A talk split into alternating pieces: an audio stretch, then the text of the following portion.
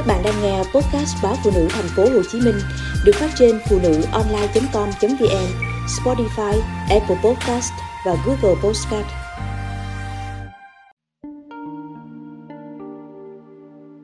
Dồn nỗi khổ con mọn cho mẹ già. Bà đến tiệm sửa xe bởi chứng bệnh dây sên giãn, xe phun khói đen và có con két trong máy xe hay sao ấy. Hai đứa trẻ trên xe léo nhéo không chịu xuống. Đứa ngồi sau cứ giật giật áo bà, đi chơi đi nội, chạy ẹn ẹn nữa đi nội. Đứa ngồi trước cầm bình sữa vừa bú vừa giơ tay lên mặt bà bảo quại ơi, chạy y chạy y. Bà tháo nón bảo hiểm để lộ mái tóc đầy sương lòa xòa. Dỗ dành bọn trẻ xong, rồi bà cũng xuống được xe. Trong khi chờ thợ chẩn bệnh của xe, thì bà quay sang tôi tuổi này đáng lý được nghỉ ngơi rồi phải không cô. Sáu, tám chứ ít gì. Người ta thảnh thơi đi chùa tham quan đây đó. Còn tôi mắc hai đứa này bốn năm nay. Thì bác cứ để cha mẹ chúng giữ. Mình già rồi, sức khỏe kém rồi. Được vậy thì đâu có cực hả cô? Đứa cháu nội thì cha mẹ nó đều đi làm. Nuôi con nuôi cả mình. Thì bỏ nó cho ai? Giao cho người ta giữ, tháng cũng tốn ba, bốn triệu thôi mình giữ cũng đỡ tốn cho con cái. Còn đứa cháu ngoài thì cha mẹ nó ly hôn. Con gái tôi đi làm xa từ hồi con được 10 tháng. Không giữ, cho vô nhà trẻ cũng được. Nhưng lương mẹ nó 5 triệu, trả nhà trẻ hết 3 triệu. Còn gì mà sống? Vậy thì ráng chứ sao giờ bác ơi, mỗi nhà mỗi cảnh. Thì ráng, nhưng than vẫn cứ than cho hả vậy mà thiệt tình giữ hai đứa này còn cực hơn chăn 300 con vịt nữa.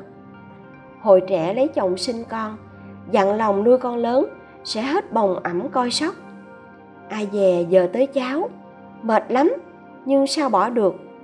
Đời cái mũi quay xuống là vậy. Nhiều tạp âm của tiệm sửa xe khần khật, khèn khẹt, khiến hai đứa bé đi cùng bà khóc òa. Thằng cháu nội đòi, siêu thị siêu thị đi nội, mát mà vui nữa cháu ngoại bập bẹ. Mát, vui.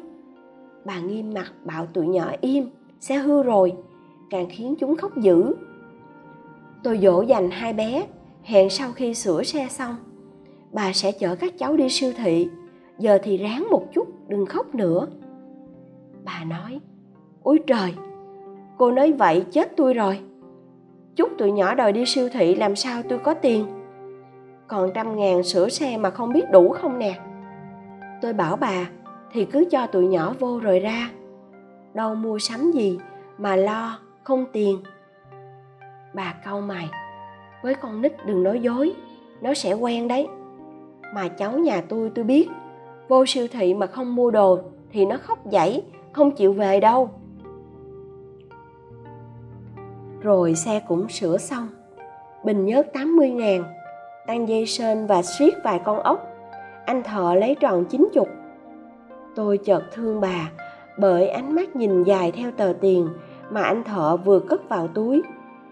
Khẽ khàng dúi vào tay bà tờ bạc màu xanh lá, kèm câu, cô cất cho cháu vui nhé. Cô cháu mình có duyên mới gặp. Cô đưa các bé đi siêu thị cho chúng vui ạ. À. đôi môi bà mấp máy lời từ chối, nhưng tôi đã cho xe chạy đi rồi.